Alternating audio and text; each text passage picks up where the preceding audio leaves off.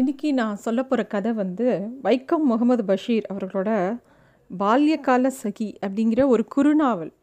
இது வரைக்கும் நம்ம அடிக்கடி ஷார்ட் ஸ்டோரிஸ் தான் சொல்லிகிட்டு இருந்தோம். இந்த குறுநாவல் வந்து இந்த நாவலை சுருக்கி தான் சொல்ல போகிறேன் ரொம்ப டீட்டெயிலாக சொல்ல போகிறதில்ல ஏன்னா இது வந்து வாசிக்க வேண்டிய நாவல். இதில் வந்து பஷீர் எப்பயுமே உணர்ச்சிகளை சிறு சிறு வார்த்தைகளாக ரொம்ப காம்ப்ளிகேட்டடாலாம் அவரோட நாவல் இருக்காது. இந்த வார்த்தைகள் புரியல ரொம்ப கடுமையாக எழுதியிருக்காரு அந்த மாதிரிலாம் இருக்காது. எல்லாமே மொழிபெயர்ப்புகள் தான். அவர் மலையாளத்தில் தான் எழுதியிருக்காரு. ஒரிஜினல் மலையாளம். மொழிபெயர்ப்புகளுமே ரொம்ப சிம்பிளாக ஸ்வீட்டாக இருக்கும். ஷார்ட் அண்ட் ஸ்வீட்டுமாங்கல்ல அந்த மாதிரி இருக்கும். பஷீரோட இந்த கதை முக்கியமாக பால்யகால சகி வந்து ஒரு ஐம்பத்தஞ்சு வருஷம் முன்னாடி எழுதின கதை. இந்த கதை வந்து இந்த கதை வந்து ஒரு லவ் ஸ்டோரி அதையும் தாண்டி இந்த கதையில் நிறைய இடங்களில் பஷீரோட அனுபவம் தன்னோட சொந்த அனுபவத்தையே கதையாக்கியிருப்பாரோன்னு தோணும். ஏன்னா அவருக்கு ஒரு விரிவான அனுபவம் இருக்கிற மாதிரி நிறைய இடத்துல பதிவுகள் இருக்குது அவர் வந்து இன்ஃபேக்ட் ஆப்கானிஸ்தான் வரைக்கும் நடந்தே போயிருக்கார் அப்படின்லாம் வந்து இருக்குது ஸோ அதை பற்றிலாம் தெரியல இப்போது இப்போ இந்த கதையை பொறுத்த மட்டுக்கும் இது ரொம்ப பியூட்டிஃபுல்லான ஒரு லவ் ஸ்டோரி ஒரு குறுநாவல் இது. ஸோ இந்த கதையை வந்து அந்த ஃப்ளோலேயே சொல்லிட்டு போகிறேன் இந்த கதை கொஞ்சம் நிறைய டைம் எடுக்கலாம். பட் இருந்தாலும் இது வாசிக்க வேண்டிய கதை. இந்த கதை எப்படி ஆரம்பிக்கிறதுனா சின்ன வயசுலேருந்தே சுகராவும் மஜீத்தும் ரொம்ப நண்பர்கள். சுகரா மஜீத் ரெண்டு பேரும் பக்கத்து பக்கத்து வீட்டுக்காரங்க. சுகராவுக்கு ஏழு வயசு மஜீத்துக்கு ஒம்பது. அவங்க ரொம்ப அவங்க குடும்பத்துக்குள்ளே ரொம்ப அன்பு இருந்தது. ஆனால் சின்ன வயசில் ஃபஸ்ட்டு இவங்க ஃப்ரெண்ட்ஸ் ஆகிறதுக்கு முன்னாடி ரெண்டு பேருக்கும் எப்போ பாரு தகராறு. எப்போ பாரு சண்டை. பயங்கரமாக சண்டை போடுவாங்க. மஜித் வந்து அவங்க வீட்டில் ஒரு மாமரம் இருக்கும். அது மேலே ஏறுவான் பழம் பறிப்பான். சுகராவால் மரத்து மேலே ஏற முடியாது. சுகரா வந்து கீழே இருந்தே பார்த்துட்ருப்பா மஜித்தோட வீர சாகசத்தெல்லாம் பார்த்துட்டு பேசாமல் தான் இருப்பாவோ மஜித் என்ன பண்ணுவான்? போய் மேலே போய் பழத்தை பறிப்பான் இவளுக்கு கொடுக்க மாட்டான். இவள் ஆசையாக அந்த பழத்தை சாப்பிட்ணுன்னு கேட்பா அவன் உடனே அவன் முட்டையை காமிச்சு இந்தா முட்டையை கடிச்சிக்கோ அப்படின்னு கேட்பான் முழங்கா முட்டையை காட்டுவான். அவளை காணும் போதெல்லாம் பயம் காட்டுவான். இப்போ பார் கண்களை உருட்டி நாக்கை வெளியில் தள்ளி சுகரா அதுக்கெல்லாம் பயப்படுறவளவோ கொஞ்சம் தைரியமான பொண்ணு. அவளும் பதிலுக்கு பயமுடுத்துவாள் அது அது வந்து மஜித்தால் தாங்க முடியாது. என்ன ஒரு பொண்ணு சின்ன பொண்ணு என்ன பயமுடுத்துறதா அப்படிங்கிற ஒரு எரிச்சல் அவனுக்கு எப்போ பாரு இருக்கும். ஆனால் சுகராக்கு அந்த மாம்பழத்தை எப்படியாவது ஒரு தடவையாவது பறித்து தான் சாப்பிட்றணும்னு ரொம்ப ஆசை. எப்போல்லாம் அதுவாக மாம்பழம் விழும்போது போய் பறிச்சுக்கலாம் எடுத்துக்கலாம் அப்படின்னு நினச்சிட்டு இருப்பாள் ஒரு தடவை என்ன ஆகும் ஒரு டப்புன்னு ஒரு மாங்காய் ஏதோ விழற மாதிரி சத்தம் கேட்கும். அவள் வீட்டிலேருந்து வேகமாக ஓடிடுவா மாம்பழம் விழுந்திருக்கு நம்ம ஓடி போய் எடுத்துடலாம் மஜித் வரத்துக்கு முன்னாடி அப்படின்ட்டு. அங்கே போய் பார்த்தா ஒரு தேங்காய் குறும்பை தான் விழுந்திருக்கும் அவளுக்கு ஒரே கஷ்டமாயிடும். ஒரே ஒரு மாதிரி ஒரு ஷேம் ஆகிடும் அவளுக்கு. அவள் சரி அவள் அதை யாரும் பார்க்கலையே அப்படின்னு சுற்றி முற்றி பார்த்தா கடைசியில் அதை மஜித் தான் மலை மரத்து மேலே ஏறி நின்று இவளை ஏமாத்துறதுக்காக தூக்கி கீழே போட்டிருப்பான். இவளுக்கு ரொம்ப கோவம் வரும். மஜித் அவளை பயமுறுத்துறதுக்காக ஏதோ ஒரு சவுண்டெல்லாம் பண்ணான். ஆனால் அதுக்கெல்லாம் சுகராக பயப்படல. அவ அவளும் தைரியமாக பதிலுக்கு அவளும் ஒரு சவுண்டு கொடுப்பாள் மஜித் அப்படியே சம்பித்து போயிடுவான். அவன் நினைப்பான் நம்ம அப்பா வந்து ஒரு பெரிய மர வியாபாரி பெரிய பணக்கார வீடு. அதே சுகரா வீட்டில் அவங்க அப்பா வெறும் ஒரு பாக்கு வியாபாரி தான். அவ்வளோ பெரிய பணக்காரங்களில் கொஞ்சம் ஏழ்மையும் கூட அவளுக்கு எவ்வளோ கொழுப்பு இருக்கணும் அப்படிங்கிற மாதிரி அவன் யோசிப்பான். பஜித்துக்கோட சுயமரியாதைக்கே பங்கம் ஏற்பட்டுடுது அப்படிங்கிறார். இந்த சுகரா வந்து இப்படி இருக்கிறது. அவன் வந்து உடனே கிட்ட வந்து உன் பேர் என்னடி? அவன் அவளோட கையை பிடிச்சி அப்படியே கௌரவமாக கேட்பான். அவளுக்கு அவளோட பேர் இவனுக்கு நல்லா தெரியும். இருந்தாலும் அவள் சொல்லி கேட்கணும். ஏன்னா இவன் ஆம்பளை இல்லையா? அப்படிங்கிறார் பஷீர் இந்த இடத்துல. ஏனென்றால் அவனை ஆ- ஆண் பிள்ளை இல்லையா? அப்படிங்கிற மாதிரி. அவள் வந்து அதுக்கெல்லாம் ஒன்றும் கண்டுக்க மாட்டாள் இந்த பழிப்பு காட்டுறவன் மாம்பழம் தராதவன் கை மூட்டை கடித்து தின்ன சொல்கிற அசிங்கம் பிடித்த பையனுக்கு மட்டும் ஏன் இப்படி கூப்பிடுறான்? அவளுக்கு ஒரே கோவம் வருது. அதுவும் இவன் வந்து உன் பேர் என்ன டி டி போட்டு கூப்பிட்றது அவளுக்கு சுத்தமாக பிடிக்கல. அவங்க வீட்டில் அவங்க வாப்பா கூட அவளை அப்படி கூப்பிட்டதில்ல. அவன் முழங்கையை காமிச்ச உடனே நல்லா பிராண்டி விட்டுறா. சுகராவுக்கு அந்த வழக்கம். எப்போ பாரு மஜித்தை வந்து அவன் அவனை எதிர்க்க முடியலன்னா அவனை பிராண்டி விட்டுருவான் அவன் அந்த எரிச்சல் தாங்க முடியாமல் இருப்பான். உடனே இவளை எப்படியாவது ஏதாவது ஒரு விதத்தில் இவளை வந்து தோல்வி இவளுக்கு கொடுக்கணும் அப்படின்னு சொல்லிட்டு அவன் சொல்லுவான் எங்கள் வீடு வந்து பெரிய ஓட்டு வீடு தெரியுமா? அப்படிமா சின்ன பசங்க தானே. சுகராக்கு அது ஒரு பெரிய விஷயமா தெரியும் அதனால என்ன எங்கள் வீடு கூரை வீடு? அப்படின்னு அவள் கூலாக சொல்லுவாள் மஜித்துக்கு எரிச்சலாக வரும். எது சொன்னாலும் எல்லாத்துக்கும் ஒரு பதில் சொல்லுவாள் எது பயம் காட்டினா பதிலுக்கு பயம் காட்டுவா. இந்த பொண்ணை என்ன தான் பண்ணுறது அப்படின்னு அவனுக்கு ரொம்ப எரிச்சல் வரும். உடனே மஜித் ஒரு விஷயம் சொல்லுவான் எனக்கு மாங்காய் மரத்தில் ஏற தெரியுமே அப்படின்னு சொல்லிட்டு. அந்த விஷயம் சொன்னவுடனே சுகரா மனசு அப்படியே உடஞ்சி போயிடும். சுகராவின் கண்கள் அசைவற்று நின்று போயின. மாமரத்தில் ஏற தெரியும். இது ஒரு பெரிய திறமைதானே? அவள் ஸ்தம்பித்து நின்றாள். அவன் மரல் மரத்தில் ஏறி மாம்பழம் பறித்தால் அவளுக்கு கொடுப்பானா? கொடுக்காமல் இருந்தால்? அவள் முதலிலேயே உரிமை நிலையாட்டி கொள்ள முடிவு செய்தாள். கை கெட்டுக்கும் தூரத்தில் உள்ள இரண்டு பெரிய மாம்பழங்களை சுட்டிக்காட்டி கௌரவத்துடன் சொன்னாள் பயலே அந்த ரெண்டு மாம்பழத்தையும் முதல்ல பார்த்தது நானாக்கும். மஜித் பேசவே இல்லை. அவள் வந்து எங்கேயாவது இவன் ஏறி பறிச்சா கூட பார்த்ததுனால அந்த பழத்து மேலே தனக்கு உரிமை அப்படிங்கிற மாதிரி பண்ணுவாள் மஜித்தும் வேக வேகமாக இது மேலே ஏறிடுவான். ஏறிட்டு ரெண்டு பழத்தை பறிச்சிடுறான். பறித்த உடனே இவன் வந்து சொல்லுவா நான் தானே பார்த்தேன் அப்போ எனக்கு கொடு அப்படின்னு கேட்பா அவன் வந்து பாடுறா சரியான ஆள் நீ. நீ பார்த்து வச்சா உனக்கு கொடுக்கணுமா? அப்படிங்கிற மாதிரி அவன் கேட்பான் சுகராக்கு ரொம்ப கோபம் வரும். கோபத்தினால அவளோட இயலாமையில் ஒரு துக்கமும் அழுகையும் வரும். சின்ன பொண்ணு தானே. அவளுக்கு அப்படி ஒரு அழுகை வந்தோடனே இவனுக்கு மஜித்துக்கு என்ன பண்ணுறதுன்னு தெரியல. உடனே சரி அப்படின்னு சொல்லி ரெண்டு பழத்தையும் அவன் கையில் கொடுத்துட்றான். சுகரா அதை எதிர்பார்க்கவே இல்லை. வே வேணும்னா நீ அழுகி நிறுத்தி இன்னும் அவனுக்கு இன்னும் பறித்து தரேன் அப்படின்னு மஜித் சொல்கிறான் சுகராவின் இருதயம் இருதயம் உருகிவிட்டது. அவளுக்கு தேவைப்பட்டால் இன்னும் பறித்து தருவானாம். தியாகி வீரன். எவ்வளவு நல்ல பையன். அவனை பிராய்ந்து வைத்தது சரியா? மிகவும் அடக்க ஒடுக்கத்துடன் அவளும் தியாகத்துக்கு தயாரானாள். பிறகு மெதுவாக சொன்னால் எனக்கு ஒன்று போதும். அப்படி தான் அவங்களோட நட்பு முதல்ல முதல்ல அவங்க ஒருத்தர் ஒருத்தர் ஒரு நட்பு வருது. ஒரு நாள் காத்தால் சுகராம் அஜித்தும் சேர்ந்து அக்கம் பக்கத்தில் இருக்கிற பூச்செடிகள் எல்லாம் சே சே சேகரித்த ஒரு குட்டி தோட்டம் போடலாம் அப்படிங்கிற ஒரு பிளான் பண்ணுறாங்க அதன் மஜித்தோட வீட்டு வாசலில் ஒரு குட்டி தோட்டம் போடலாம் அப்படின்னு ஒரு பிளான் பண்ணுறாங்க அப்போ வந்து மஜித்துக்கு வந்து நிறைய கனவுகள். அவன் எப்போ பார் கதை சொல்லிகிட்டே இருப்பான். மஜித் கற்பனைகளின் அடிமை. வாப்பா செல்ல கேட்ட அரபிக் கதைகளின் வருவது போல் அதி உன்னதமான ஒரு மணி மாளிகையை அவன் கட்டுவான். அதன் சுவர்கள் முழுக்க தங்கம். தனி மரகத கற்கள் பாவப்பட்ட திண்ணை. அதன் மேல்கூரை என்னவாக இருக்கும்? கற்பனைகள் அதை இது தெளிவாக தெரியவில்லை. மஜித் வந்து தனக்கு தோன்ற எல்லா கற்பனையும் அப்படியே சுகராட்ட சொல்லிகிட்டே வருவான். சுகரா ஊ ஊன்னு சொல்லணும். ஊ ஊன்னு சொல்லனா ஊ சொல்லுன்னு சொல்லுவான் அவன். சுகராவும் எல்லாம் கேட்டுகிட்டே இருப்பான் மஜித் வந்து தன்னோட அவங்க வீட்டு வாசலில் ஒரு சின்ன குழி தோண்டி சுகராவும் அவனும் சேர்ந்து ஒரு செம்பருத்தி செடியை வைப்பாங்க. சுகரா வந்து அதை வந்து கவனமாக பார்த்துக்குவா. எப்போ பாரு மஜித் சொல்கிற எல்லா கதைகளும் சுகராக்கு ஒரே பெரிய ஆச்சரியம். எல்லாத்தையும் ஆண் கேட்டுப்பா. மஜித் என்னெல்லாமோ சொல்லுவான். எல்லாமே இவளுக்கு அதிசயம் கேட்பா. அவன் சொல்கிற அந்த பெரிய மாளிகையில் ஒரு பெரிய ராஜகுமாரி இருக்கா அப்படின்னு சொல்லுவான்.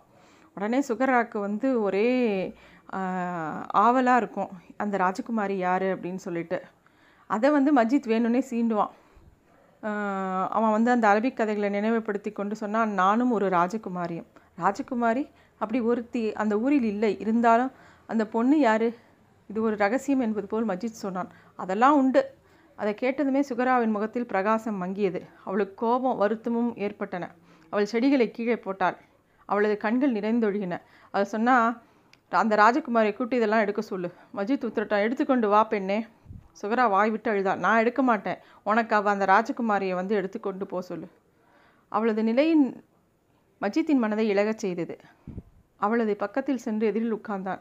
சொகராதான் என் அப்படின்னு சொல்லிட்டு பேசாமல் நிறுத்த உடனே ராஜகுமாரி அப்படின்னு சொல்கிறான் உடனே அவன் முகம் மலர்ந்துடுறது சத்தியமா? அப்படின்னு கேட்குறா. சத்தியமா? அப்படிங்கிறா. இவங்க ரெண்டு பேருக்குள்ளே நிறையா சண்டை வரும். நிறையா நெகிழ்வான விஷயங்களும் வரும். எப்பையெல்லாம் சண்டை வருதோ அப்பையெல்லாம் இவ வந்து சுகரா வந்து மஜித்தை நல்லா பிராண்டி வச்சிருவா. மஜித்துக்கு வந்து சுகராவோட சண்டை போடவே பயம். ஏன்னா அவள் பிராண்டினானா அவனுக்கு அந்த எரிச்சல் தாங்கவே முடியாது. அவன் சொல்லுவான் ராஜகுமாரி மொதமாக பிராண்டவே மாட்டா அப்படின்னு சொல்லுவான் அவள்கிட்ட. உடனே சுகராக்கு ஆச்சரியமாக இருக்கும் அப்படியா ராக ராஜகுமாரி பிராண்ட மாட்டாளா? சத்தியமா? அப்படின்னு கேட்பாள் ஆமாம் உமா மேலே சத்தியமாக பா பிராண்ட மாட்டா அப்படின்னு சொல்லுவான். உடனே சுகரா சரி அப்படின்னு சொல்லிட்டு சரி அப்போ என் நகத்தை வெட்டிடு அப்படின்னு சொல்லுவாள் உடனே மஜித் தான் அவனோட நகத்தை எல்லாம் வெட்டி கொடுத்துருவான். சுகரா அதுக்கப்புறம் அஜி மஜித்தை பிராண்டத்தை கம்மி பண்ணிவிடுவான் சுகராவும் மஜித்தும் படி ஒன்றா படித்தாங்க சுகராவுக்கு வந்து கணக்கு பாடத்தில் ரொம்ப கெட்டிக்காரியாகும் மஜித்துக்கு சுத்தமாக கணக்கே வராது. மஜித் அவங்க ஆசிரியர் வந்து மட சிரோன்மணின்னு கூப்பிடுவாராம். அந்த அளவுக்கு அவன் மக்கு. ஒரு தடவை ஆ- ஆசிரியர் என்ன பண்ணுறார் மஜித்திட ஒன்று ஒன்று எத்தனைடா? அப்படின்னு கேட்குறார் ஒன்று ஒன்று ரெண்டு அப்படிங்கிறது எல்லாருக்கும் தெரிஞ்ச விஷயம். மஜித் வந்து ரொம்ப நேரம் யோசிச்சுட்டு கொஞ்சம் பெரிய ஒன்று அப்படிங்கிறான். உடனே பயங்கரமாக கிளாஸே சிரிக்கிறது அந்த கணக்கு வாஜா சாத்து சாத்துன்னு சாத்திடுறார் அவனை. கொஞ்சம் பெரிய ஒன்றுன்னு அதுலேருந்து எல்லா மாணவர்களும் அவனை கிண்டல் பண்ண ஆரம்பிச்சிடுறாங்க. அவனுக்கு வந்து எவ்வளோ போ பண்ணினாலும் கணக்கு போட்டாலும் அவனுக்கு வரமாட்டேங்கிறது. அவன் ரொம்ப அழறான். வீட்டுக்கும் வந்து ரபுல் ஆலமினாய தம்புரான் யாரோட மனவேதனையும் கேட்காம இருக்க மாட்டான் அவனே அப்படின்னு அவங்க அம்மா சொல்கிறாங்க அவன் பிரார்த்தனை பண்ணுறான் பிரபஞ்சத்தின் சிருஷ்டி கர்த்தாவாகிய இறைவனிடம் மனமுருக வேண்டியது அல்லாஹ் எனக்கு கணக்கு பாடத்தை எல்லாம் சரி பண்ணித்தா அப்படிங்கிறது தான் இதுதான் மஜீத்தின் முதல் பிரார்த்தனை. மஜீத் இரவு பகலாக பிரார்த்தனை செய்தான். இருந்தும் அவனது கணக்குகள் எல்லாம் தவறிதான் தவறிவிடத்தான் செய்தன. நிறைய அடி வாங்கினான். உள்ளங்கை எப்போதும் வீங்கியே இருந்தது. அவனால் தாங்கிக் கொள்ளவே முடியவில்லை. விஷயங்கள் எல்லாம் மஜீத் சுகராவிடம் சொன்னான். அதுவும் பெரிய பிணக்கங்களுக்கு பிறகுதான். கொஞ்சம் பெரிய ஒன்று ஆன பிறகு மஜித் யாரோடையும் பேசுவதில்லை. அடுத்த பெஞ்சில் அமர்ந்திருக்கும் சுகரா திரும்பி பார்ப்பாள். மஜித் முகத்தை திருப்பிக் கொள்வான். கடைசியில் ஒரு நாள் பேசினான். சுகரா சிரித்தாள். அவள் இடம் மாறி அமர்ந்தாள். மஜித்தின் பக்கத்து பெஞ்சில் ஓரத்தில் வந்தமர்ந்தாள் பிறகு மஜித் அடி வாங்குவதில்லை. ஆச்சரியப்படும்படியாக அவன் கணக்குகள் எல்லாம் சரியாயின. பரவாயில்லடா நான் நினச்சது போல் நீ ரொம்ப மக்கு இல்லைன்னு ஆசிரியரே சொல்கிற அளவுக்கு அவன் கணக்கு பாடம் பண்ண ஆரம்பிச்சிட்டான். இந்த அவனை கொஞ்சம் பெரிய ஒன்று அப்படின்னு சொன்னவங்க எல்லாரும் கொஞ்சம் கிண்டல் பண்ணுறதை கம்மி பண்ணி ஆரம்பிச்சிட்டாங்க. பாடசாலையிலேருந்து அவர்கள் சேர்ந்து வீட்டுக்கு வரும்போது மற்றவர்கள் கேட்காமல் சுகரா மஜித்தை பரிகாசம் செய்வாள். ஒவ்வொன்றாக நினைத்து பார்த்து சிரித்து கொள்வாள். பிறகு சிறு சொல்வாள் கொஞ்சம் பெரிய ஒன்று அப்போது மஜித் எல்லா கோபங்களையும் ஒரே வார்த்தையில் அடக்கியபடி கடுப்பாக இருந்தால் கூட ராஜகுமாரி அப்படின்னு சொல்லுவான் அவன். இந்த மாதிரி அவங்களோட சின்ன வயசு பருவம் எல்லாமே சந்தோஷமாக கழிந்தது. சுகராவுக்கு காது குத்து கல்யாணம் வைக்கிறாங்க. மஜித்துக்கு அந்த சமயத்தில் அவனுக்கு சுண்ணத்துங்கிற ஒரு கல்யாணமும் அவனுக்கு பண்ணுறாங்க அதனால ரெண்டு பேரும் ஒத்து மஜித்தினால சுகராவை போய் பார்க்க முடியல. அவளுக்கு காது குத்துறும்போது அவளுக்கு ரொம்ப வலிக்கிறது. இருந்தாலும் அவனுக்கு தன்னோட வழியை பொறுத்துண்டு அவன் போய் எட்டி சுகராவை பார்த்து ரொம்ப வலிக்கிறதா அப்படின்னு கேட்குறான் அவளும் வந்து ஆமாம் வலிச்சது. உனக்கு எப்படி இருக்குன்னு கேட்கும்போது எல்லாரும் வந்து மஜித்தை கூட்டின்னு போயிடுறாங்க. இவ்வளோ உடம்போட நீ அங்கே போகக்கூடாது அப்படின்னு சொல்லிட்டு. சுகராவ் மஜித்தும் அந்த வருடம் அந்த வருடம் ப பரீட்சையெல்லாம் தேர்ச்சி பெற்றுடுறாங்க கிராம பாடசாலை சாலையில் இறுதி வகுப்பை தொடர்ந்து பட்டணத்துக்கு போய் உயர்நிலை பள்ளியில் படிக்கலாம் அப்படிங்கிற நேரம் வருது. மஜித் அப்போ தான் முதன் முதலாக ஒரு மரணத்தை பார்க்குறான் சுகராவோட அப்பா இறந்து போயிடுறாங்க. சுகரா வீட்டில் பெரிய ஏற்கனவே ஏழ்மை அவங்க ஒன்றும் பெரிய பணக்காரங்க கிடையாது. அவங்க அப்பாவோட வருமானத்தை நம்பி தான் அந்த குடும்பமே இருக்கு. அதில் திடீர்னு அவங்க அப்பா இறந்தது வந்து சுகரா வீட்டுக்கு மட்டும் கிடையாது. மஜித்துக்குமே ரொம்ப பெரிய அதிர்ச்சி. ஏன்னா மஜித்துக்கு சுகரா அப்பாவை ரொம்ப பிடிக்கும். அடிக்கடி அவர்கிட்ட போய் நிறைய பேசுவான் அவன். சுகரா அப்பா எப்போ பாரு மஜித்து மஜித்துக்கிட்ட பேசும்போது சுகராவை பெரிய பெரிய படிப்பெல்லாம் படிக்க வைக்கணும். ஏன்னா அது நல்லா படிக்கிற பொண்ணு அந்த பொண்ணு. அதனால் அவங்க அப்பாவுக்கு பெரிய கனவுகள் இருந்தது. சுகராவை படிக்க வைக்கணும்னு. அதனால் மஜித்துக்கிட்ட சொல்லுவார் அவள் பெரிய படிப்பு படிக்க போகிறா பெரிய உத்தியோகத்துக்கு போவா. அப்போ நம்மளெல்லாம் மறந்துடுவா மஜித்தவை பெரிய ஆளாக வருவா. அப்படின்னு சொல்லும்போது மஜித் சொல்லுவான் மஜித்தும் சொல்லுவான் ஆமாம் ஆமாம் அவள் சரியான ஆள் தான் சுகரா பெரிய கௌரவம் பிடிச்சவ தான். அப்படின்னு சொல்லிட்டு அவளை ஓரக்கண்ணா பார்த்துட்டே சொல்லுவான் உடனே சுகரா யாருக்கும் கேட்காதபடி அவன் காதில் வந்து கொஞ்சம் பெரிய ஒன்று அப்படின்னு சொல்லுவாள் இந்த மாதிரி வேடிக்கை அவங்க லை லைஃப் போயின்னு இருந்த லைஃப்பில் திடீர்னு சுகரா அப்பா செத்து போனது ரொம்ப அதிர்ச்சியாக இருக்கும். மஜித் வந்து சுகராவை பார்க்க வரும்போது ஒரு நாள் சுஜ சுகரா ரொம்ப அழுதுன்னு இருப்பாள் என்னன்னு கேட்டோடனே எனக்கு படிக்கணும்னு ஆசையாக இருக்குது ஆனால் எனக்கு பணம் இல்லை கட்டுறதுக்கு. என்ன பண்ணுறதுன்னு தெரியல. இனிமேல் நான் வந்து ஸ்கூலுக்கு போக முடியாது காலேஜுக்கு போக முடியாதுன்னு அவள் வருத்தப்படுவாள் சுகராவும் அஜித்தும் எப்பயுமே ஒரு மாமரத்தடியில் தான் சந்திச்சுப்பாங்க. அதாவது அவங்க வீட்டுக்கு ரெண்டு பேருக்கும் பொதுவாக இருக்கிற ஒரு மாமரம். எந்த மரத்தில் முதல்ல விளையாடினாங்களோ அதே மாமரம். மஜித் அவங்க அப்பா வாப்பா வந்து பட்டணத்தில் ஒரு பெரிய பாடசாலையில் சேர்த்துடுறாங்க. அவன் போயிட்டு வந்த அன்னைக்கு சாயந்தரம் சுகராவும் மஜித் அங்கே மீட் பண்ணும்போது மஜித் கையில் நிறைய புஸ்தகங்கள் இருக்குது அதெல்லாம் அவள் பார்க்குறா அவளுக்கு கண் கலங்கிறது. மஜித்துக்கு கஷ்டமாக இருக்குது ஏன்னா இவள் படிக்க ஆசைப்படுற பொண்ணு. இவளால் படிக்க வைக்க முடியலையேன்னு அவன் ஒரு யோசனை அவனுக்கு தோன்றுறது அவன் என்ன பண்ணுறான் அன்றைக்கி ராத்திரி அவங்க வீட்டில் சாப்பிட்டப்புறம் அவங்க அப்பாட்ட மெதுவாக போய் அவங்க அப்பாட்ட பேச அவனுக்கு ரொம்ப பயம். அதனால் அவங்க அம்மாட்ட சொல்கிறான் அம்மா எனக்கு ஃபீஸ் கட்டி படிக்க வைக்கிற மாதிரி நம்ம பக்கத்து வீட்டு சுகராவையும் படிக்க வச்சா என்னம்மா? அப்படின்னு அவன் கேட்குறான் அவங்க அம்மாக்கும் அந்த அவன் கேட்குறது நியாயமாக பட்டது. மெதுவாக அவங்க அப்பா கிட்ட சாப்பிட்ட அப்புறம் வெத்தலை பாக்கு கொடுக்கும்போது கேட்குறாங்க இந்த மாதிரி இந்த பக்கத்து வீட்டு சுகராவும் நல்லா படிக்கிற பிள்ளை தான் அதையும் நம்ம பணம் கட்டி படிக்க வச்சா என்னன்னு அவங்க அப்பாட்ட கேட்குறாங்க அவங்க அப்பாவுக்கு சுல்லுன்னு ஒரு கோவம் வருது. நம்ம குடும்பத்தில் அதுவும் அந்த அம்மா அதை மட்டும் சொல்லாமல் நம்ம ரொம்ப வசதியாக தானே இருக்கோம் நம்ம படிக்க வச்சா என்னங்கிற மாதிரி பேசவும் அவங்க அப்பாவுக்கு சுல்லுன்னு கோவம் வருது. என் கூட பிறந்தவங்க எங்கள் வீட்டு பக்கம் என் சொந்தக்காரன் உன் சொந்தக்காரன்லாம் கிட்டத்தட்ட நாற்பது பேர் புள்ள கொட்டி வச்சுருக்கான். ஒவ்வொருத்தனுக்கும் ஹெல்ப் பண்ணணுன்னா நம்மளால் முடியுமா? எல்லாரையும் விட்டுட்டு பக்கத்து வீட்டு பிள்ளைக்கு ஹெல்ப் பண்ணால் எல்லாரும் சும்மா விடுவாங்களா? அப்படின்னு எங்கள் அப்பா கோவப்பட்டு ப எல்லாத்தையும் எட்டி உதைக்கிறாரு கத்துறாரு. பயங்கர பெரிய ரகலை அவங்க வீட்டில் மஜித் வருத்தத்துடன் போய் ஜன்னலின் அருகில் நின்று சுகராவின் வீட்டை பார்த்தான். கைகளில் முகத்தை தாங்கியபடி மண்ணெண்ணெய் விளக்கின் மஞ்சள் சுடரை பார்த்தபடியே யோசனையுடன் வர வராந்தாவில் அமர்ந்திருந்தாள் சுகரா. எதை பற்றியோ யோசிக்கிறாளோ. இப்படி போகிறது அவங்க வாழ்க்கை. சுகரா வந்து வாழ்க்கையில் பெருசாக எதுவும் நோக்கம் இல்லை. ஏன்னா இப்போ படிப்பும் இல்லை எதுவும் இல்லை.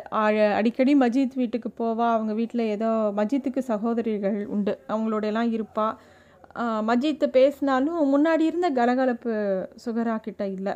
இவனும் எட்டலாமோ சொல்லி அவகிட்ட சிரிக்க வைப்ப பார்ப்பா சிரிக்க வைக்க பார்ப்பான் ஆனால் அவ சிரிக்க மாட்டாள் ஏதோ சாதாரணமாக பேசுவா எல்லாம் பண்ணுவாள் சுகராவுக்கு தன்னோட எதிர்காலத்தை ப பற்றி ரொம்ப கவலையும் அவளுக்கு ரெண்டு சகோதரிகள் இருந்தாங்க. அவ அவங்கள பற்றியும் குடும்ப சுமையை பற்றியும் எப்போ பாரு ஒரு கவலை இருந்தது. அவளுக்கு வயசு பதினாறு தான் ஆச்சு அப்போது அந்த குடும்பத்தை காப்பாற்றணுங்கிற ஒரு பொறுப்பு அவளுக்கு வந்துட்டே இருக்குது அதை பற்றி அவள் யோசிச்சுட்டே இருக்கா. மஜித்திடமோ வாப்பாவிடமோ உம்மாவிடமோ சகோதரிகளுமோ அவளுக்கு எந்த பிணக்கும் கிடையாது. இருந்தாலும் மஜித்திடம் ஏதோ மித்தவங்கள விட மஜித்துக்கிட்ட ஒரு ஒட்டுதல் எப்பயுமே இருந்தது. அவங்க வீட்டுக்கு போனால் மஜித் இருந்தால் தான் அவளுக்கு நிம்மதியாக இருக்கும். மஜித் இல்லைன்னா அந்த வீடே ஒரு அந்நியமாக போயிடும். இப்படி இப்படியே வாழ்க்கை போயிட்டுருக்கு. ஒரு சமயம் மஜித்துக்கு காலில் வலது காலில் ஒரு விஷக்கல் ஒன்று குத்தி அது அப்படியே செப்டிக் ஆகி பழுத்து போயிடுது. அவன் அப்படியே படுத்து கிடக்கான். வைத்தியம் பார்க்குறாங்க அப்போ சுகரா அவனை தனியாக போய் பார்க்குறான் பார்க்கும்போது அவங்களுக்குள்ள ஒரு அப்போ தான் ஒருத்தர் ஒருத்தர் விரும்புகிறாங்கன்னு தெரிஞ்சுது. அவள் வந்து அவன் வழியில் துடிக்கிறத பார்த்து அவள் அவள் அவளுக்கு தாங்கவே முடியல. மஜித்துக்கு அவள் ஒரு முத்தம் கொடுக்குறா. அன்னிலேருந்து தான் அவங்க ரெண்டு பேரும் காதல் வயப்படுறாங்க. ஏன்னா இவளுக்கு பதினாறு வயசு அவனுக்கும் பதினெட்டு வயசு. அந்த சமயத்தில் அவங்க ரெண்டு பேரும் ஒருத்தர் ஒருத்தர் ஒருத்தரை விரும்ப ஆரம்பிக்கிறாங்க. ரெண்டு பேரும் ஒருத்தரை ஒருத்தரை விட்டுட்டு இருக்க முடியாதுங்கிற நிலமை அப்போ தான் அவங்க நினச்சிக்கிறாங்க. ரெண்டு பேரும் இவ்வளோ அன்பாக இருக்கும்போது இப்படியே அவங்க லைஃப் போயிட்டுருக்கு. எல்லாருக்கும் இவ அவங்க வீட்டுக்கு போகிறதோ அவன் இவளும் அந்த மாமரத்துக்கடியில் மீட் பண்ணுறதோ அது ஒரு சாதாரண விஷயங்கிறதுனால அதுவும் ஒன்றும் பெரிய இதாக போகலை. பெரிய ப்ராப்ளம் ஆகலை. வாப்பா வந்து அதாவது மஜித்தோட வாப்பா வந்து கொஞ்சம் சர்வாதிகாரி சர்வாதிகாரி மாதிரி. எப்போ பாரு அவருக்கு வந்து அவரோட வேலை காசு அண்டு வீட்டில் வந்து யாருக்கிட்டேயும் ஃப்ரெண்ட்லியாலாம் பேச மாட்டார். மஜித்தை வந்து ஒரு அவன் ஒரு மக்கு அப்படிங்கிறது அவர் அவருக்கு ஒரு அபிப்பிராயம். எப்போ பாரு அவனை திட்டிக்கிட்டே இருப்பார். ஒரு சமயம் வந்து அவங்க வாப்பா என்ன சொல்கிறாரு நீ வந்து பாடசாலையிலேருந்து நேராக இதுக்கு கடைக்கு வந்துரு. கொஞ்சம் வேலை இருக்குது அப்படின்னு சொல்கிறாரு ச சரின்னு அவன் யோசிக்கிறவன் அன்றைக்கி என்ன பண்ணுறான் பாடசாலையில் வந்தவொடனே வழக்கம் போல் விளையாட போயிடுறான். ரொம்ப லேட் ஆகிடும் அவன் மறந்து போயிடுறான். அவங்க பா வாப்பா வர சொன்னதை. ராத்திரி அவர் வந்தவர் ரொம்ப கோவமாயி அவனை அடி அடின்னு அடித்து தள்ளிடுறாரு. வீட்டை விட்டு வெளில போடாங்கிற அளவுக்கு அவனை போட்டு அடித்து வீட்டுக்குள்ளேயே வரக்கூடாது அப்படின்னு சொல்லி துரத்தி அடிச்சிடுறாரு. மஜித்துக்கு அழுகையாக வருது. எங்கே போகிறதுன்னு தெரியல. ஆனால் இன்னுமே இந்த வீட்டில் மானங்கிட்டு இருக்க முடியாது. சொகராட்ட சொல்லிட்டு போகலாமா அப்படின்னு யோசிக்கிறான். ஆனால் எப்படி அவகிட்ட சொல்கிறதுன்னு தெரியல அவனுக்கு. மனசுக்குள்ளேயே சொகரா சொகரான்னு சொல்லிட்டு மஜித் நடந்தான். ஒரு பைத்தியக்காரனை போல். கிராமத்தை தாண்டி பட்டணத்தை தாண்டி காடும் மலைகளும் நகரங்களும் கடந்து மஜித் போய்விட்டான். ஒம்போதோ பத்து வருட காலம் சஞ்சாரம் செய்தான். நீண்ட வருடங்கள். அதனிடையே வீட்டில் என்னென்னவோ மாற்றங்கள் நிகழ்ந்திருக்கின்றனவோ சுகராவின் வாழ்க்கையில் நடந்த மாற்றங்கள் எவை எதுவுமே மஜித்துக்கு தெரியாது. கடிதம் எதுவும் எழுதவில்லை. எதையும் தெரிந்து கொள்ள வேண்டாம் என்பதற்காக என்பதற்காக இல்லை. எழுதவில்லை அவ்வளோதான் வீட்டிலிருந்து யாராவது தேடி வந்துவிட்டால் என்ன செய்வது? மஜித் அலைஞ்சு திரிஞ்சான் எல்லா இடத்துக்கும் போனான் கல் கண்ட இடத்துல வேலை பார்த்தான் பிச்சை எடுத்தான் நாடோடியாக இருந்தான் ஹோட்டலில் வேலை செஞ்சான் ஒரு அலுவலகத்தில் குமாஸ்தா வேலை செஞ்சான் அரசியல்வாதியோட தான். என்னெல்லாமோ பண்ணி பார்த்தான். பணம் சம்பாதிக்கணும்னு அவனுக்கு ஒன்றும் பெரிய ஆசை இல்லை. ஆனால் வந்து அவன் எல்லாத்தையும் நிறைய விஷயம் பார்த்தான். சின்ன ஊர் பெரிய ஊர் ஒரு பெரிய கிராமம் மலை எல்லா இடத்தையும் தாண்டி போயிட்டே இருந்தான். அவனுக்கு வந்து நிறையா உலக விஷயங்கள் தெரிய ஆரம்பிச்சது. ஜனனம் மரணம்க்கு நடுவில் தான் மக்கள் வாழறாங்க. ஒரு பெரும் துன்பம் எல்லா இடங்களையும் ஒன்று போல தான் இருக்குது அப்படிங்கிற மாதிரிலாம் அவன் யோசிக்கிறான். ஊருக்கு திரும்பி வரலாம் அப்படின்னு யோசிக்கும் போது சுகராவுக்கு திருமணம் திரும்பி வந்து சுகராவை திருமணம் செஞ்சுக்கிட்டு நிம்மதியாக வாழலாம் அப்படின்னு அவன் யோசிக்கிறான். இதெல்லாம் யோசிச்சுட்டு அவன் திரும்பி ஊருக்கு வரும்போது அவன் எதிர்பார்த்த மாதிரி அவன் ஊர் இல்லை. மர வியாபாரத்தில் அவங்க அப்பாவுக்கு ஏகப்பட்ட நஷ்டம் நடந்து எவ்வளோ செல்வந்தராக இருந்தாரோ அவர் ஒரு பெரிய கடலில் மூழ்கி போயிட்டார். அவ மஜித்தோட ரெண்டு தங்கைங்களும் கல்யாண வயசுக்கு வந்துட்டாங்க. ஆனால் அவங்களுக்கு கல்யாணம் பண்ணி கொடுக்குற அளவுக்கு அவங்க வீட்டில் இப்போ வசதி இல்லை. சுகரா மஜித்துக்காக காத்திருக்கவில்லை. சுய விருப்பங்களுக்கேற்ப தீர்மானம் செய்வது தான் வாழ்க்கை. மஜித் முடிவு செய்தான். சுகராவுக்கு கல்யாணம் ஆயிடுச்சு. மஜித்துக்கு வந்து அதுவே அவன் மனசில் வந்து பெரிய துக்கமாக ஆயிடுது மஜித்து திரும்பி ஊருக்கு வந்தான்னு சொன்னோடனே ஊரில் இருக்கிறவங்களாம் அவன் நிறையா காசு பணம் சம்பாதிச்சுட்டு வந்துட்டான் அப்படின்னு நினச்சிருந்தாங்க. ஆனால் மஜித் வந்து கையில் எதுவும் புஸ்தகங்கள் தான் எடுத்துகிட்டு வந்தான். அது யாருக்கும் தெரியாது. எல்லோரும் வந்து அவனை ரொம்ப வந்தவொடனே அவன் எல்லா கடனையும் அடைச்சிருவான்னு சொல்லிட்டு அவனுக்கு பெரிய மரியாதை பண்ணாங்க எல்லாம் பண்ணாங்க. கொஞ்ச நாள் கழித்து அவன்கிட்ட பணம் இல்லைன்னொடனே எல்லாரும் அவனையும் மதிக்கலை. இவங்க அப்பாவுக்கும் வருத்தமாக இருக்குது என்னடா பையன் இவ்வளோ தூரம் போயிட்டு வந்து ஒன்றுமே பண்ணலையே அப்படின்னு சொல்லிட்டு. மஜித் வந்து மஜித் அம்மாவுக்கு மட்டும் சந்தோஷம் மகன் திரும்பி வந்துட்டான் அப்படின்னு சொல்லிட்டு. மஜித்தால் சுகராவுக்கு கல்யாணம் ஆனது அப்படிங்கிறதே அவனால் ஜீரணிச்சிக்க முடியல. அவளுக்கு கல்யாணம் ஆகி ஒரு வருஷம்தான் ஆயிருந்தது. ஏன்னா இவன்ட்டு எந்த லெட்டரும் இல்லை எதுவும் இல்லை. அவள் காத்திருக்கிறதுக்கு உண்டான எந்த ஒரு விஷயமும் இவன் பண்ணலை.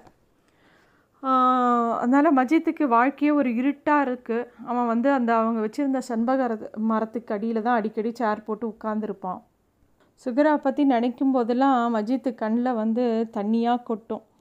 அவளை ஒரே ஒருத்தரை பார்க்க வேணும்னு நினைப்பான். ஆனால் வந்து அவன் இப்போ வேற ஒருத்தர் அவள் வந்து வேற ஒருத்தனோட மனைவி.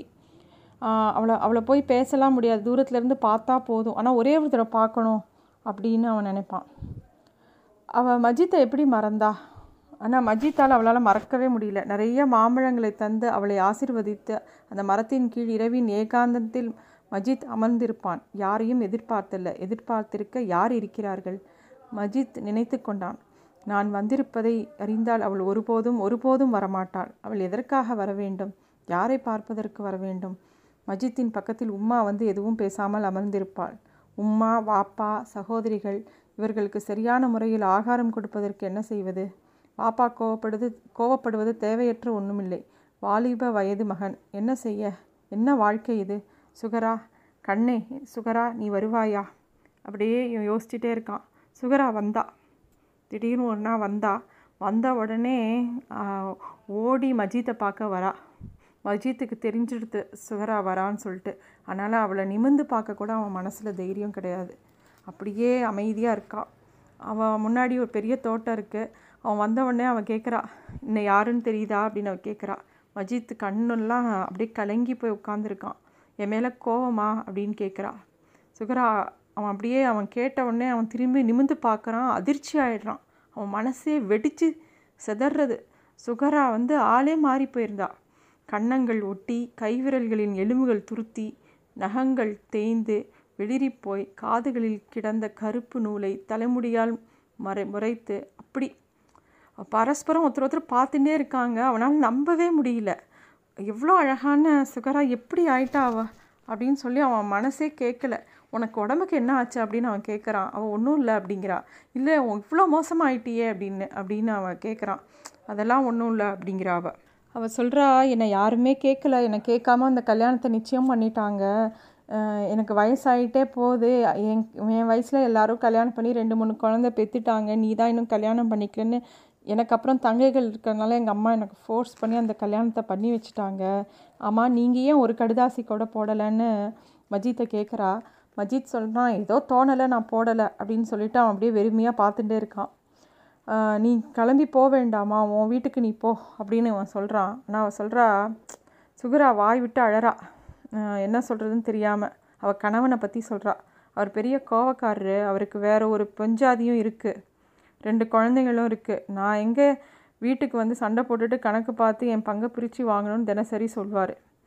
எனக்கு தங்கச்சிங்க இல்லையா? நான் என்ன செய்ய முடியும்? அதாவது சுகராவை அவனை ரெண்டாம் தரமாக தான் கல்யாணம் பண்ணி கொடுத்துருக்காங்க. அந்த ஆள் சரியான பண பேய். எப்படியாவது இவங்க கிட்ட இருக்கிற கொஞ்சம் அந்த சொத்தையும் வாங்கிடணும்னு சொல்லிட்டு சுகராவை போட்டு கொடுமைப்படுத்தின்னு இருக்கான். அதிலிருந்து தப்பிக்கிறதுக்காக தான் இங்கே அவள் கிளம்பி திரும்பி பிறந்த வீட்டுக்கு வந்திருக்கா. அங்கே எனக்கு சாப்பாடை கூட ஒழுங்காக கொடுக்க மாட்டாங்க. நான் வேலை செய்யணும் இருபத்தி நாலு மணி நேரம் வேலை செஞ்சுட்டே இருக்கணும் அப்படின்னு சொல்கிறான் அவள் ஒவ்வொன்றா சொல்லும்போது மஜித்துக்கு என்ன பண்ணுறதுனே தெரியல. ஒரு மா ஒரு மாதிரி அவனுக்கு அவளை எப்படியாவது காப்பாற்றிடணும் அப்படிங்கிற மாதிரி தோன்றுது. இப்போ சுகரா சுகரா ஒரே ஒரு தடவை உன்னை ஒரே ஒரு தடவை கண்ணால் பார்த்துட்டு மறிச்சிடணும்னு நான் நினச்சேன் அப்படின்னு அவள் சொல்கிறா நே மஜித்துக்கு மனசே கேட்கல. மறிக்கிறத பற்றிலாம் பேசாத. நமக்கு நல்ல எதிர்காலம் இருக்குது அப்படின்னு சொல்கிறான் இப்படியே அவங்க ரெண்டு பேரும் பேசிக்கிட்டே இருக்காங்க அந்த மரத்தடியில் உட்காந்து ஒரு நாள் ரெண்டு நாள் இல்லை டெய்லி அங்கே உட்காந்து பேசிகிட்டு இருக்காங்க. அப்போ வந்து ஒரு நாள் இவ சொல்கிறா சுகரா சொல்கிறா இப்படியே நம்ம உட்காந்து பேசியிருந்தா ஊரெல்லாம் நம்மளை பற்றி தப்பாக பேச ஆரம்பிச்சிடும். நீ திரும்பி போ அப்படிங்கிறா மஜித். சரி உனக்கு தான் கல்யாணம் ஆயாச்சு நீ திரும்பி போங்கிறா. அப்போ வந்து சுகரா சொல்கிறா இனிமேல் நான் அங்கே போகிறதே வேஸ்ட்டு அவன் என்னை சேர்த்துக்கவும் மாட்டான். சொத்தோ இல்லை பணமோ கொண்டு வந்தால் தான் சேர்த்துப்பான். எங்கள் வீட்டில் இனிமேல் கொடுக்கறதுக்கு ஒன்றும் இல்லை. அங்கே போய் நான் சாகிறதுக்கு நான் இங்கேயே இருக்கலாம்னு முடிவு பண்ணிட்டேன் அப்படிங்கிறான் மஜித் ஒரு வந்து யோசிக்கிறான். நேராக அவங்க அம்மாட்ட போய் சொல்கிறான் மஜித் அம்மா நான் வந்து சுகராவை கல்யாணம் பண்ணிக்கலாம் இருக்கேன். அப்படின்னு மஜித் வந்து மஜித்தோட அம்மாக்கிட்டேயே போய் சொல்கிறான் அவங்க அம்மா ஒன்றுமே சொல்லலை. சரி நீ பண்ணிக்கோ. ஆனால் அதுக்கு முன்னாடி நீ தாராளமாக அவளை கல்யாணம் பண்ணிக்கோ. நான் வேண்டாம்னு சொல்லலை. ஆனால் அதுக்கு முன்னாடி உன்னோட ரெண்டு தங்கைக்கும் நல்லபடியாக கல்யாணம் பண்ணி வச்சுட்டு நீ அவளை கல்யாணம் பண்ணிக்கோங்கிறாங்க அவங்க அம்மா. மஜித்துக்கும் அது நியாயமாக பட்டுது உடனே அவன் என்ன பண்ணுறான் சரி இந்த ஊர்லேயே இருந்தால் பழைக்க முடியாதுன்னு சொல்லிட்டு சுகராவையும் கூப்பிட்டு பேசிட்டு இந்த ஊரை விட்டு நான் வெளியில் வெளியூரில் போய் சம்பாதிக்க போகிறேன் அப்படின்னு சொல்லிட்டு ரெண்டு பேரையும் அவங்க வீட்டில் இருக்கிற எல்லா பொறுப்பையும் சுகரா கையில் கொடுத்துட்டு அவன் கிளம்புறான் அந்த ஊரை விட்டு. ஊரை விட்டுட்டு எங்கெல்லாமோ போகிறான் வேலை தேடி தேடி போகிறான் எங்கேயும் அவனுக்கு பெருசாக வேலை கிடைக்கல. ஒரு வழியாக ஒரு கம்பெனியில் அவனுக்கு வேலை கிடைக்கிறது. அங்கே வந்து இந்த கம்பெனி சைக்கிளில் சாம்பிள்லாம் அடுக்கி எடுத்துன்னு போய் கொஞ்சம் ஆர்டர் புக் எடுத்துகிட்டு போய் சாம்பிள் காமிச்சு ஆர்டர் எடுக்கணும். அதான் அவனுக்கு வேலை. சம்பளத்தை தவிர கமிஷனும் கிடைக்கும். அவன் எவ்வளோக்கு எவ்வளோ ஆர்டர் பிடிக்கிறானோ. நல்ல வருமானம் வர ஆரம்பிச்சது. அவன் தனக்கு வேணுங்கிற காசை வச்சுக்கிட்டு பாக்கி பணத்தை வந்து ஊருக்கு அனுப்பிச்சிக்கிட்டு இருந்தான் அவங்க ஃபேமிலிக்கு சுகராக்கும் லெட்டர் போட்டுட்டு இருந்தான். இப்படியே அவன் லைஃப் நல்லபடியாக செட்டில் ஆகுது அப்படிங்கிற மாதிரி இருக்கும்போது ஒரு நாள் என்ன ஆகுது? அவன் சைக்கிளில் போய் ஆர்டர் எடுக்க போகும்போது சூட்கேஸோட ஏதோ ஒரு க விளக்கு கம்பியில் இடித்து கீழே விழுந்து நான் பெரிய ஆக்சிடெண்ட் ஆகிடுறது அவன் தூங்கி எழுந்து பார்த்தா ஒரு ஆஸ்பத்திரியில் இருக்கான். பயங்கர வலி அவன் உடம்பு. என்னன்னு பார்த்தா கடைசியில் அவனோட காலை எடுத்திருக்காங்க. அவன் ஆக்சிடெண்ட்டில் அவனுக்கு கால் போயிடுறது கணுக்கால் வரைக்கும் காலை எடுத்துடுறாங்க. அப்படி அழறான். வீட்டு வரைக்கும் நியூஸ் எல்லாம் சொல்லலை. வீட்டுக்கு தெரியாதபடிக்கு இருக்கான். அவனுக்கு அந்த கம்பெனியில் செட்டில்மெண்ட் கொடுத்து அவனை வந்து இனிமேல் உன்னால் இங்கே வேலை பண்ண முடியாதுன்னு அனுப்பிச்சிடுறாங்க. ஏதாவது கிளரிக்கல் ஜாப் கொடுக்கலான்னா இவனுக்கு கணக்கு வராது. ஸோ அதனால் இவன் வந்து அந்த கம்பெனி விட்டு போயிடுறான். அந்த கம்பெனியில் கொடுத்த செட்டில்மெண்ட்டில் முக்காவாசி பணத்தை வீட்டுக்கு அனுப்பிச்சிடுறான். வீட்டில் எந்த கஷ்டமும் வரக்கூடாதுன்னு சொல்லிட்டு. அப்புறம் அப்படியே வீடு திருப்பியும் வீடு தேடி வேலை தேடிக்கிட்டே இருக்கான். தேடும்போது கடைசியில் ஒரு ஹோட்டலில் வந்து அவனுக்கு வந்து பாத்திரம் கழுவுற வேலை கிடைக்குது. அந்த வேலையை மட்டும் அவனால் உட்காந்து செய்ய முடியும். ஸோ அவனுக்கு கால் இல்லாதனால அது கொஞ்சம் சௌரியமாக இருக்குது அந்த வேலையை ஒழுங்காக செய்கிறான் அவனோட முதலாளிக்கே அவனை பார்த்தா பாவமாக இருக்குது இருந்தாலும் அந்த வேலை அவனுக்கு நிரந்தரமாக ஒரு மாதிரி செட்டில் ஆகிறான் அந்த வேலையில். வீட்டுக்கு பணம் அனு அனுப்ப ஆரம்பிக்கிறான் திருப்பி. இவரா எப்பயும் அவனுக்கு லெட்டர் போடுவா. கடைசியாக போட்ட லெட்டரில் அவளுக்கு வந்து அவளுக்கு கொஞ்சம் உடம்பு இப்போ ரொம்ப மோசமாக இருக்குது அடிக்கடி ரொம்ப இரும்பல் வருது அப்படிங்கிற மாதிரி அவள் எழுதியிருக்கா. சுகராவை பார்க்க மஜித்துக்கு ரொம்ப ஆசை. ஆனால் தன்னை பா தன்னை பார்த்தால் உமா இன்னும் வீட்டில் வந்து யார்கிட்டையும் இவனுக்கு கால் போனதை இவன் சொல்லவே இல்லை. தன்னை பார்த்தா உம்மா வாப்பா சகோதரியர் சுகராவின் உம்மா சகோதரிகள் ஊர்க்காரர்கள் என்ன சொல்லுவாங்க? ஒன்றரை கால் மஜித்துனா? சுகரா அப்படி கூப்பிடுவாளா? ஒருபோதும் அவள் அப்படி கூப்பிட மாட்டாள் ஆனால் அவனுக்கு வந்து அவள் கொஞ்சம் பெரிய ஒன்றுன்னு கிண்டல் பண்ணதும் ஞாபகம் வருது. சிரிச்சுக்கிறான் அவனே. அப்படியே அவனோட வா லைஃப்பில் நடந்த எல்லா விஷயங்களையும் யோசித்து யோசிச்சுட்டு அப்படியே அந்த பாத்திரம் கழுவிக்கிட்டு அவன் லைஃப்பை ஓட்டுறான். அவன் கூட இருக்கிறவங்க அத்தனை பேர்கிட்டையும் அவனோட கதைகளெல்லாம் பற்றி சொல்லி எல்லாரையும் வேடிக்கையாக சிரிக்க வைக்கிறான். எல்லாருக்கும் இவன் கூட பேசுகிறதுனாலே பிடிச்சிருக்கு. இப்படியே போயிட்டுருக்கும்போது ஒரு நாள் ஒரு கடிதம் வந்தது. கையெழுத்து சுகராவுடையது இல்லை. எப்பயுமே சுகரா தான் லெட்டர் எழுதுவா. ஆனால் அந்த கையெழுத்து வேறு யாரோடதோ. அந்த கையெழுத்தில் வந்து அவங்க அம்மா அவனுக்கு லெட்டர் எழுதியிருக்காங்க. அன்புள்ள மகன் மஜீத் அறிய உன் அம்மா எழுதுவது. முந்தா நாள் நேரம் விழுக்கும்போது நம்ம சுகரா மறித்து போய்விட்டாள். அவளுடைய வீட்டில் என் மடியில் தலை வைத்து பள்ளி விலையில் அவளது வாப்பாவின் கவரின் பக்கத்தில் அவளை அடக்கம் செய்யப்பட்டிருக்கிறாள். எங்களுக்கு எங்களுக்கென்று இருந்த துணையும் உதவியும் அப்படியாக இல்லாமல் போய்விட்டது. இனி ஆண்டவன் ஒருவனைத் தவிர நீ மட்டும்தான். மகனே கழித்த முப் முப்பதாம் தேதி நம் வீட்டு புறையரிடம் கடன்காரரிடம் போய்விட்டது. உடனே இறங்கி போய்விட வேண்டும் என்று சொல்கிறார்கள். இந்த இரண்டு பெண் பிள்ளைகளையும் உடம்பு சரியில்லாத வாப்பாவையும் கொண்டு நான் எங்கே போவது? மகனே நான் தூங்கி நிறைய நாள் ஆகிறது. உன் கூட பிறந்தவர்களில் வயதில் உள்ளவர்கள் எல்லாம் மூன்று நான்கு குழந்தைகள் பெற்றுவிட்டார்கள். ஏதாவது தவறுகள் நடந்து போனால் மகனே இங்குள்ள முஸ்லீம்கள் கண்ணில் ரத் இரக்கமில்லாதவர்கள். நானும் பாப்பாவும் எவ்வளவோ சொல்லியும் கூட உன் உடனே வீட்டை விட்டு இறங்கி போக சொல்கிறார்கள். நம்ம ஜாதியுள்ள நல்லவர்களான பணக்காரர்கள் எங்கே இருக்கிறார்கள்? அவர்களிடம் சொன்னால் ஒரு வ வழிகாட்டி தராம் தராமல் இருக்க மாட்டார்கள். வெட்கப்படாமல் நீ அவர்களிடம் போய் எல்லாவற்றுக்கும் விளக்கமாய் சொல்ல வேண்டும். என் தங்க மகனே சுகரா இருக்கும்போது எனக்கு ஒரு ஆறுதலாக இருந்தது. இங்குள்ள விஷயங்களை எல்லாம் தெரிவித்து உன்னை வேதனைப்படுத்த வேண்டாம் என்று அவள் சொன்னாள். அதனால்தான் இதுவரையிலும் கடிதம் அனுப்பவில்லை. சுகரா இரண்டு மாத காலமாக சுகமில்லாமல் படுக்கையில் கிடந்தாள். சிகிச்சை செய்து பார்ப்பதற்கு யாருமே இல்லை. மறிப்பதற்கு முன் உன் பெயரைச் சொல்லி நீ வந்துவிட்டாயா? என்று பல தடவை கேட்டாள். எல்லாம் அல்லாவின் நாட்டம். மஜித் ஸ்தம்பித்து அமர் அமர்ந்திருந்தான். அனைவருக்கும் நிசப்தமாகிவிட்டது போல். பிரபஞ்சம் சூன்யம். மஜித் அப்படியே ஸ்தம்பித்து போய் உட்காந்துருக்கான் பாத்திரங்களெல்லாம் அடுக்கி அலசி அப்படியே அதையே பற்றி யோசிச்சிட்ருக்கான். அவனுக்கு வந்து சுகராவோட நினைவு வந்துட்டே இருக்கு. அவனோட கடைசி நினைவு. அவன் அந்த ஊரை விட்டு கிளம்பும்போது எல்லாரும் போயிட்டறேன்னு சொல்லும்போது சுகரா ஏதோ சொல்லணும்னு நினச்சி ஆவலோடு இருக்கா? நிறைந்த விழிகளுடன் செம்பருத்தி மரத்தை பிடித்தபடியே பூந்தோட்டத்தில் சுகரா. சொல்ல வந்த விஷயம் அப்போதும் அவளுடைய மனதில் இருந்திருக்கும். அவள் கடைசியாக சொல்ல நினைத்தது எதுவாக இருக்கும்? இதுதான் பால்யகால சகி. எல்லாரும் கண்டிப்பாக வாசிக்க வேண்டிய கதை. தேங்க்யூ